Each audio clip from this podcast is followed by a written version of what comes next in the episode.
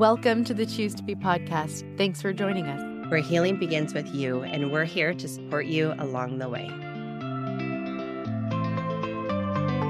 Hello, everyone. Thanks for joining us. We are talking about attachment this entire month. We're going through attachment theory, I should say. We're going to go through all of the different attachment styles, but throughout the month, we're going to pull in different ways that this shows up in our relationships, in how this shows up in betrayal trauma, in addiction. So I'm really excited to take this really big, nuanced topic, Alana, and break it down into different ways that you and I see this show up throughout our client's journey and also the journey relationally when they are reintegrating back into the relationship too. So again, lots and lots of nuances to this attachment theory. Is it okay if we just for a minute talk about why the heck we even talk about attachment and why this is important? Because I had a client in my office, a brand new client recently, and we were, I was asking all sorts of attachment based questions in her childhood. And as I'm asking these questions, I thought, hold up, Alana, you probably need to just stop and let her know why the heck you're asking her these questions. Cause she came to me and she's like, Hey, I'm here because I have betrayal trauma and I want to work things out with my husband. Okay. But then here I'm asking all these questions around her childhood and how, what did mom do? And what did dad do? And who did you turn to when you were in need of comfort? And, and I could tell that a little bit of her brain is going, why are we spending time on this? So, first of all, I just want to say attachment means everything when we're talking about how you interact in relationships. And so, your adult relationships, we get the template of how to interact relationally through attachment. And attachment, 75% of our attachment is secure in place before the age of three. And then the rest of that 25% happens through our childhood. And so, that childhood attachment that we have, we carry that into our adult relationships and it stays pretty consistent over time. For some of you, that might mean, oh crap, I had all sorts of issues with my parents. What does that mean for me? And when I say it stays pretty consistent over time, that's without doing your healing work. That's if we don't do anything. Attachment actually can be changed. So when we go through the different attachment styles, if you have an attachment style that you don't like, you're not stuck with it forever. Well, if you do nothing, That's then you are. yeah. But it, they say really working on uh-huh. healing your attachment, it's about three to five years of work. So can be changed. But this is why Amie and I are spending a whole month on this. This is why it's important, is because those childhood attachments, what was secured in childhood is what you carry into your current relationship today. And even if you don't stay with your current partner, you will carry that same attachment into the next relationship and the next relationship. Absolutely. And as you're saying that, a couple other things came to my mind because when something becomes a buzzword, then clients will start bringing it up and then they'll start talking about this as like a diagnosis mm, mm-hmm. or even like a horoscope. Mm-hmm. Especially my divorce ladies, when they're talking about dating, they'll bring this into prediction of their dating experience. And in a sense, like you're saying, yeah, if you're not aware of how you're showing up, which by the way, this is just how we got our needs met mm-hmm. early in childhood. So this is how part of me figured out how to get a need met that wasn't met by primary attachment giver. And that is what can get carried through relationships. But I just want to start off with this isn't a diagnosis for yourself or your partner. And I see that show up a lot as well you're smiling, so I think you do too. Where when we're learning about these different things that contribute to addiction, to trauma, there's nothing wrong with trying to understand it. We have to be very careful not to use it as a diagnosis. It is way too nuanced for that, or weaponize it against yourself or your partner. Yes. And the minute we label ourselves then we tend to hold on to that label and we find all the reasons to validate that label and then we don't move out of that label. Yep. So, yes, because really the early bond and early attachment creates a template or rules of how we build and interpret relationships as an adult. It's not a personality trait. No. It's not something you're stuck with forever. It's just that template that allows you to interpret and build relationships as adults. Yep. So that's something that we can work with, we can learn from, we can alter, we can change, we can grow, we can heal. Yeah, we really can get stuck in the labeling of that, labeling ourselves in that. And all this is is a framework. There's so much research done that I think attachment theory is just one way to collect all of the research and data that's been done on this type of subject and put a framework together. So that right there, I, I think will help a lot of listeners just maybe let go or realize how they've been holding on to this in an unhealthy way for themselves or towards their partner.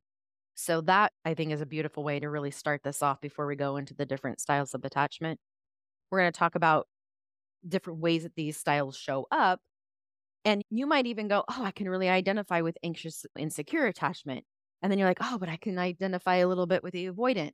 And this is, I think, maybe another point to make, Alana, is that you could show up in a different style with different people and different relationships. So you Mhm. might be secure overall, but then get into maybe let's just say a work relationship where it's really volatile and now you're you're feeling a lot of anxious attachment styles show up with that person, which is why we don't label or diagnose overall. I actually think you pointed that out to me one time, Alana, years ago when you and I were still getting to know each other a little bit. And I think I shared something and then I didn't hear from you. And then all of a sudden I noticed massive anxiousness show up. And I was like, I thought something happened. What did I do? Of course, I went into that whole insecure, must be me. Da, da, da. And then you got on and it was totally normal. And then I brought it up to you when we were face to face talking. And I'm like, what's wrong with me?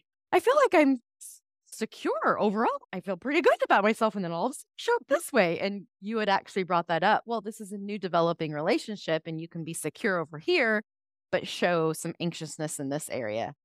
Anyway, it's just a, just a funny example of how Actually, this example will play into other stuff we talk about because I tend to be more avoidant.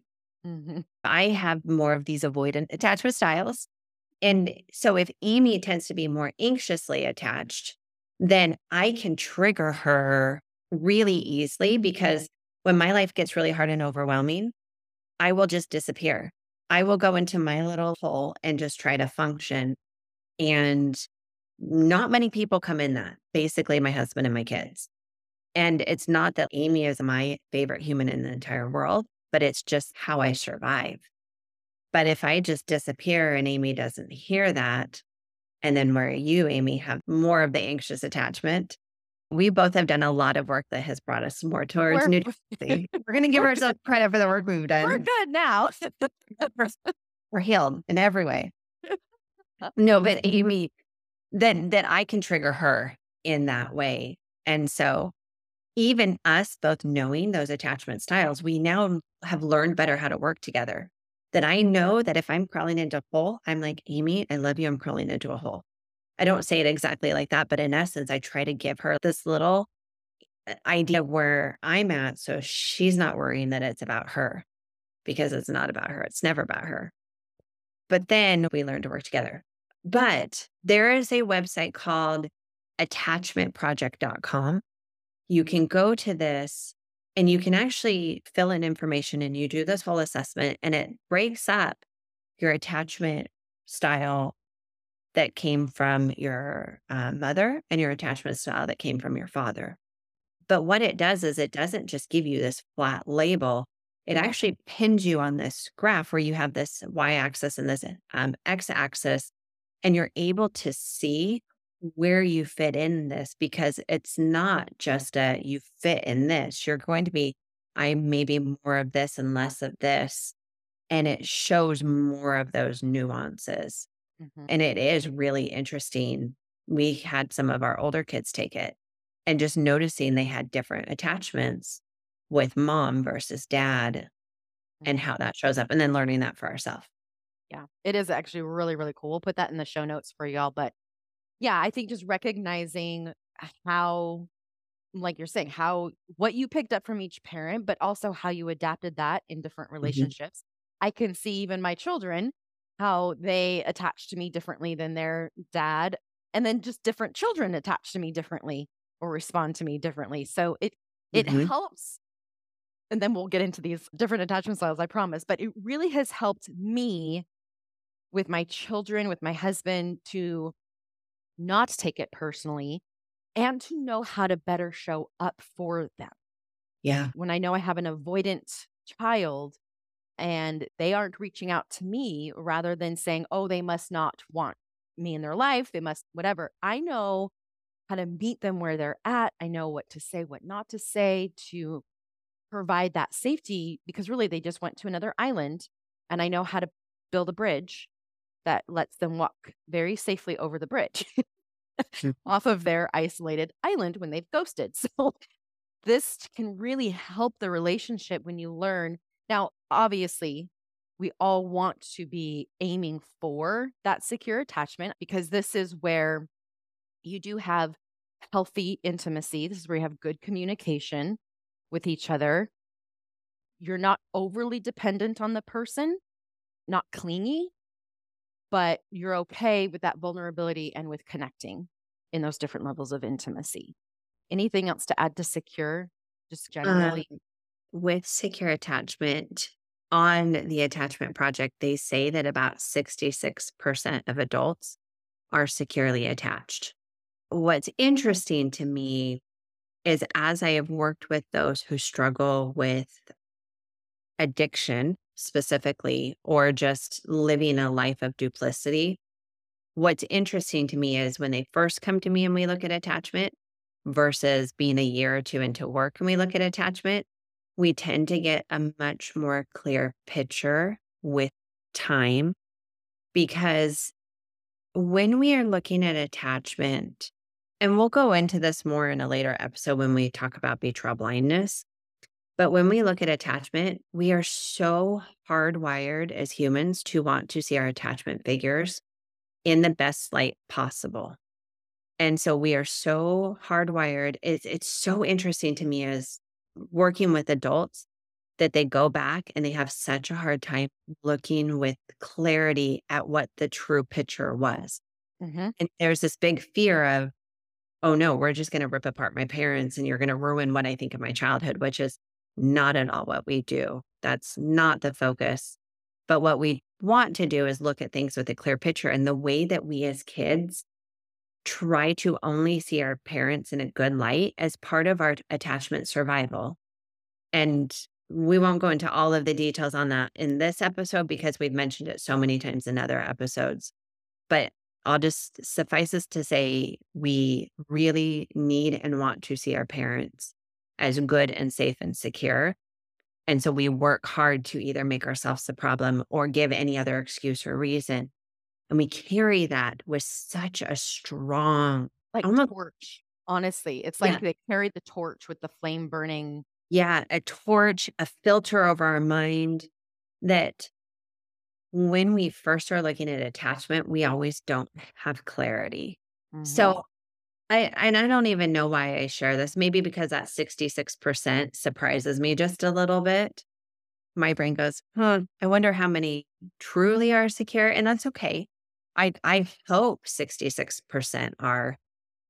But I think I want to give permission to any of you that if as you're listening to this and as you go start to research it, or you're working with your professional and you figure out that, oh, I actually really lean more towards this, that you can still feel really okay with wherever you're at.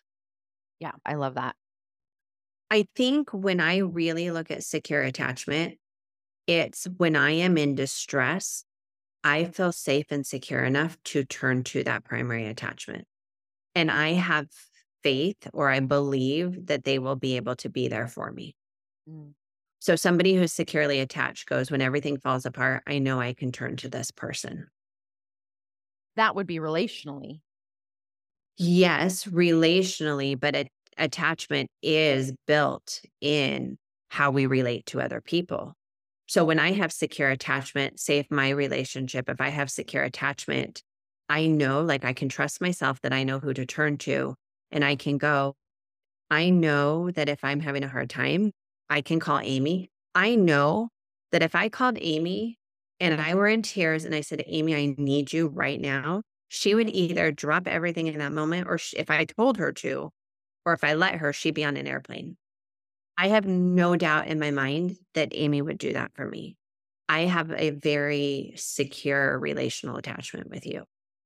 There's other people that I go, man, I wish they could be there for me. And I don't think they can. And so, therefore, I must go get my own needs met. Or I don't think they can. Therefore, I must beg and plead and try to convince them or fill in the other types of attachments. And I, I think ultimately the part I wanted to highlight in that is when who we want to meet that need can't for whatever reason, secure also is not crumbling to the floor. It is okay, who can or how can I, but from a healthy place, not Mhm. okay, that person can't. So now I'm going to go out and I'm going to ghost everybody in my family. I'm going to take off for a month and you all suck right? We're not going to go straight to an unhealthy way of handling that.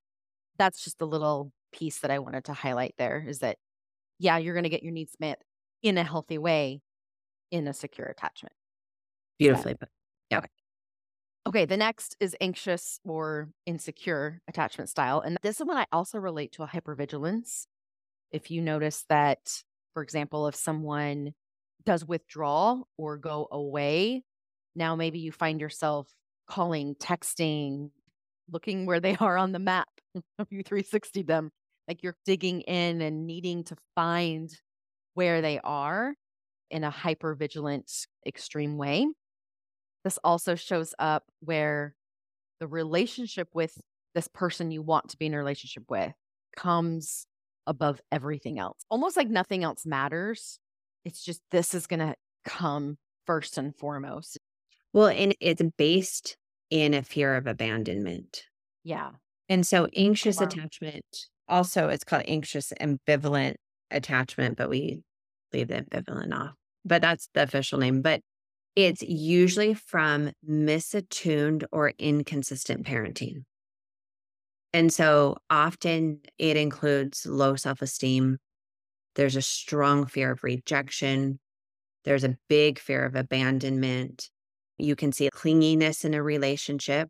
If I let them get too far away from me, then they might abandon me. So we try to stay really close. We try to keep them close. And all of that is we're trying to get that attachment need met of don't leave me, stay with me.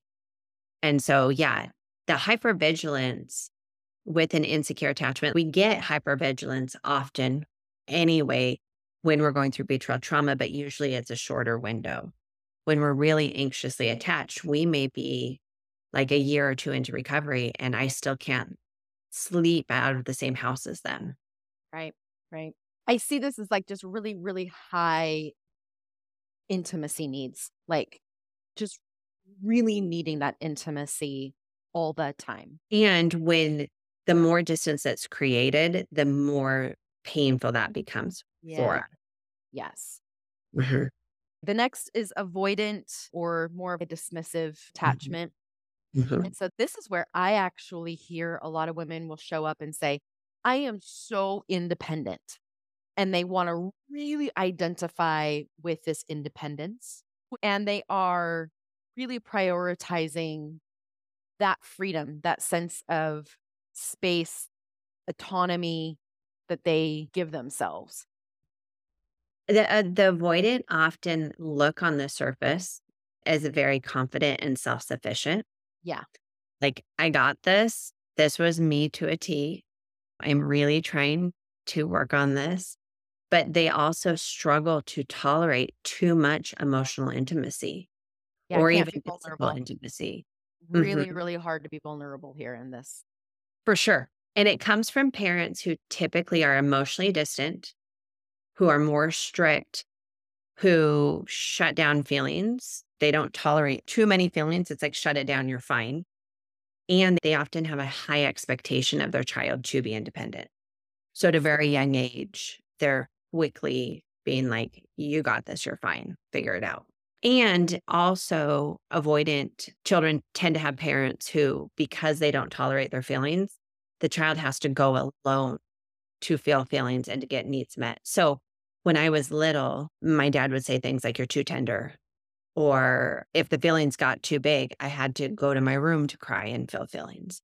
And so even to this day, I have to tell myself, stay in the moment. It's okay that my husband sees my tears, or stay in the moment. It's okay for this person to see this.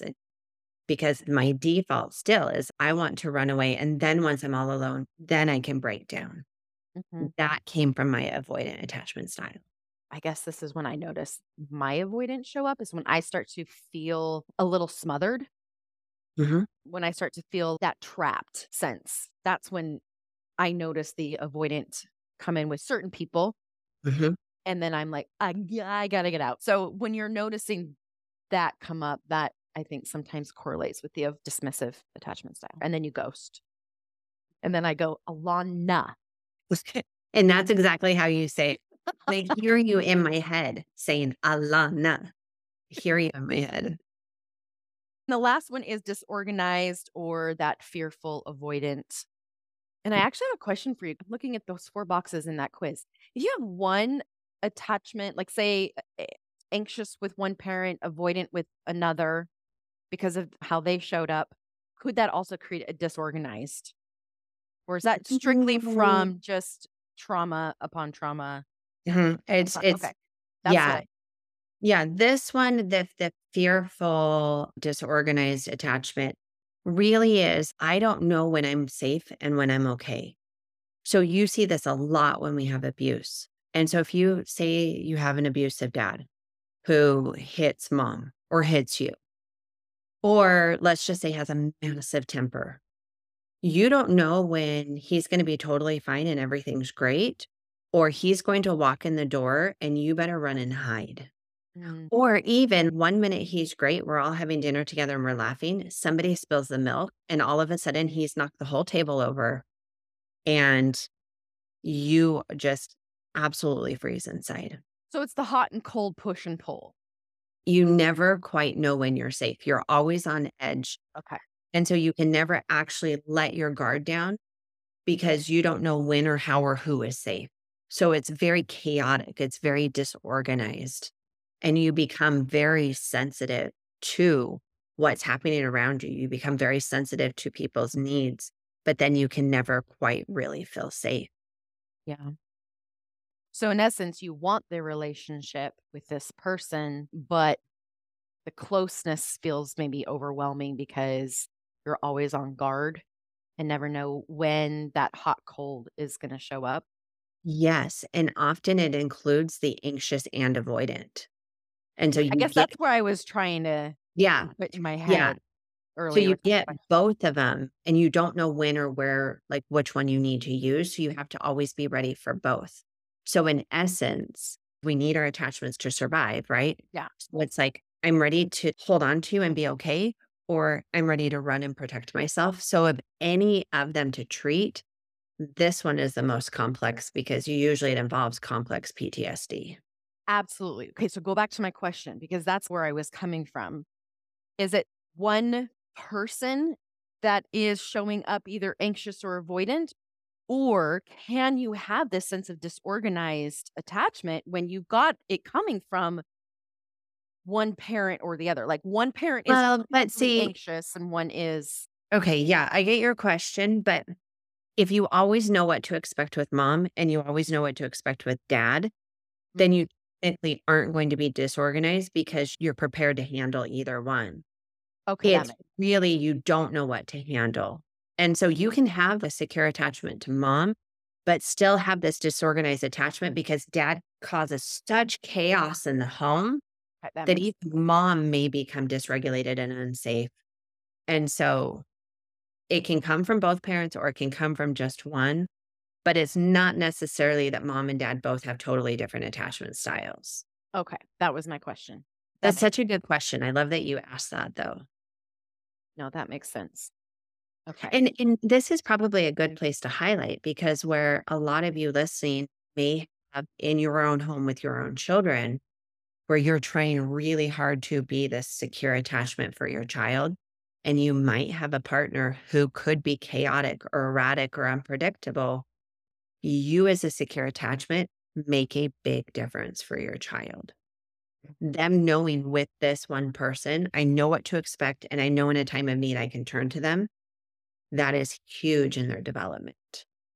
It is. And as I was listening to you, what you just said prior to that, it's also important to see the reality that if that volatile, hot, cold, push, pull, right?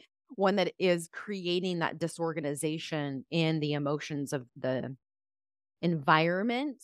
That's the word I was thinking environment. Mhm. You can create a place for them to go. But this is ultimately why I left Yes. my relationship in that environment because I couldn't control the environment alone. I needed the other person to show up in a healthy way, and he wasn't. And it was impacting me. I could show up secure for my kiddos, Mhm. but I had to do a whole heck of a lot of work in order to get that back after I was flipped upside down by him. And that's not sustainable. And ultimately, that's what happened. Is it just Well, and it diminishes your ability to be there for your kids and be that secure attachment Exactly. Not that level yeah do that long term. Mhm. Um, you can only do it for so long before it starts impact that secure as well. And that's where when I have people, should I stay? Should I go?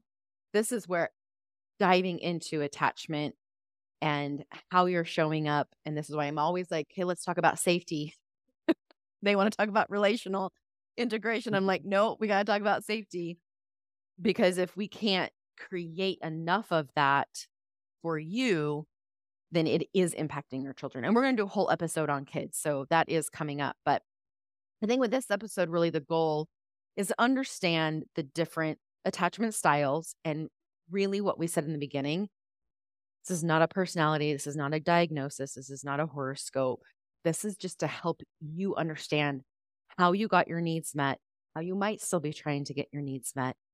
And hopefully, with that growth mindset, trying to become more secure within ourselves and invite another secure person into that secure relationship. One of my favorite questions to ask myself that I give my clients a lot is I'll say, How would secure Amie handle this? I just step into that space. That's space a really cute question. How would secure Amie handle this? and it just puts me in that space when I don't feel like I might be in that space. Sometimes I surprise myself and I'm like, oh, okay, well, actually, this is how I would handle it. But it's a really good little check in. And then I like just getting curious about, okay, well, if I am feeling unsafe, what am I noticing myself do? And where do I notice myself go? Yeah. So there's my action. Where am I going? Am I escaping? Am I running? Am I running after? Mm. yeah. So those are just some questions. I love just giving some questions, some things to start getting curious about and become aware of as you explore your attachment style. Good luck with this. I had a client come to me the other day and she said, Alana, I realize I have an insecure attachment. What recommendations for books or workbooks do you have for me? And I was like, oh, I'm so proud of you because we're doing a lot of good work, but this was something that she was ready to dive into on her own, on top of what we were doing. And so she got on Amazon, she ordered herself a workbook. She's been processing through it. What's been so cool is stuff has popped up through the questions they're asking her in this workbook that then she brings that back to session. And then we really are exploring it and diving deeper. And it is beautiful watching this work and this healing that she's doing. So, as you embark on learning about yourself, about your attachment styles, and you move towards that secure and healthy, it really can aid your healing and your growth. Such good work. So, as always, thanks for hanging out with Amie and I today. We'll dive more into just different elements of attachment. Next week, we're going to look more at some of your relationship and how attachment can show up with betrayal. And so we look forward to seeing you all next week. Healing is such an inside job, right? which makes sense when trauma is as well. Betrayal trauma often shatters your beliefs, beliefs in and around everything. I didn't believe I was capable enough, worthy enough, lovable enough. I didn't believe that I could really heal, feel, or let go. I created the Believing in You coaching membership to support women who are wanting to start believing again, believing in themselves. This is not a support group. It's really for those ready to take their healing up a level, or two, or three. Coaching digs deep here.